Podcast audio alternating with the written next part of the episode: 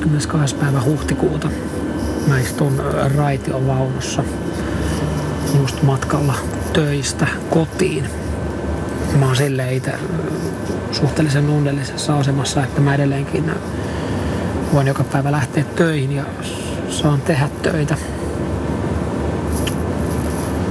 Ja siinä mielessä mä oon päässyt vielä aika normaali elämää tästä koronavirustilanteesta huolimatta. Johtuen siitä, että arki on pysynyt suhteellisen samanlaisena. Töitä, sen jälkeen jonkinlainen treeni, iltapala ja nukkumaan. Jotenkin tänään tämä tuntuu sitten hyvin pahalta, koska aurinko paistaa maasteita noin 15 astetta ja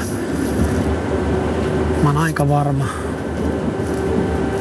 normaalissa elämässä niin mä olisin suunnannut tämän kotimatkan sijaan niin terassille, ottanut yhden kylmän huurteisen ja jutellut kavereiden kanssa. Jotenkin tämä tuntuu tosi hassulta, että tämä on vaan tällä hetkellä ajatus, haave, minkä toivottavasti pääsee hyvin pian toteuttaa.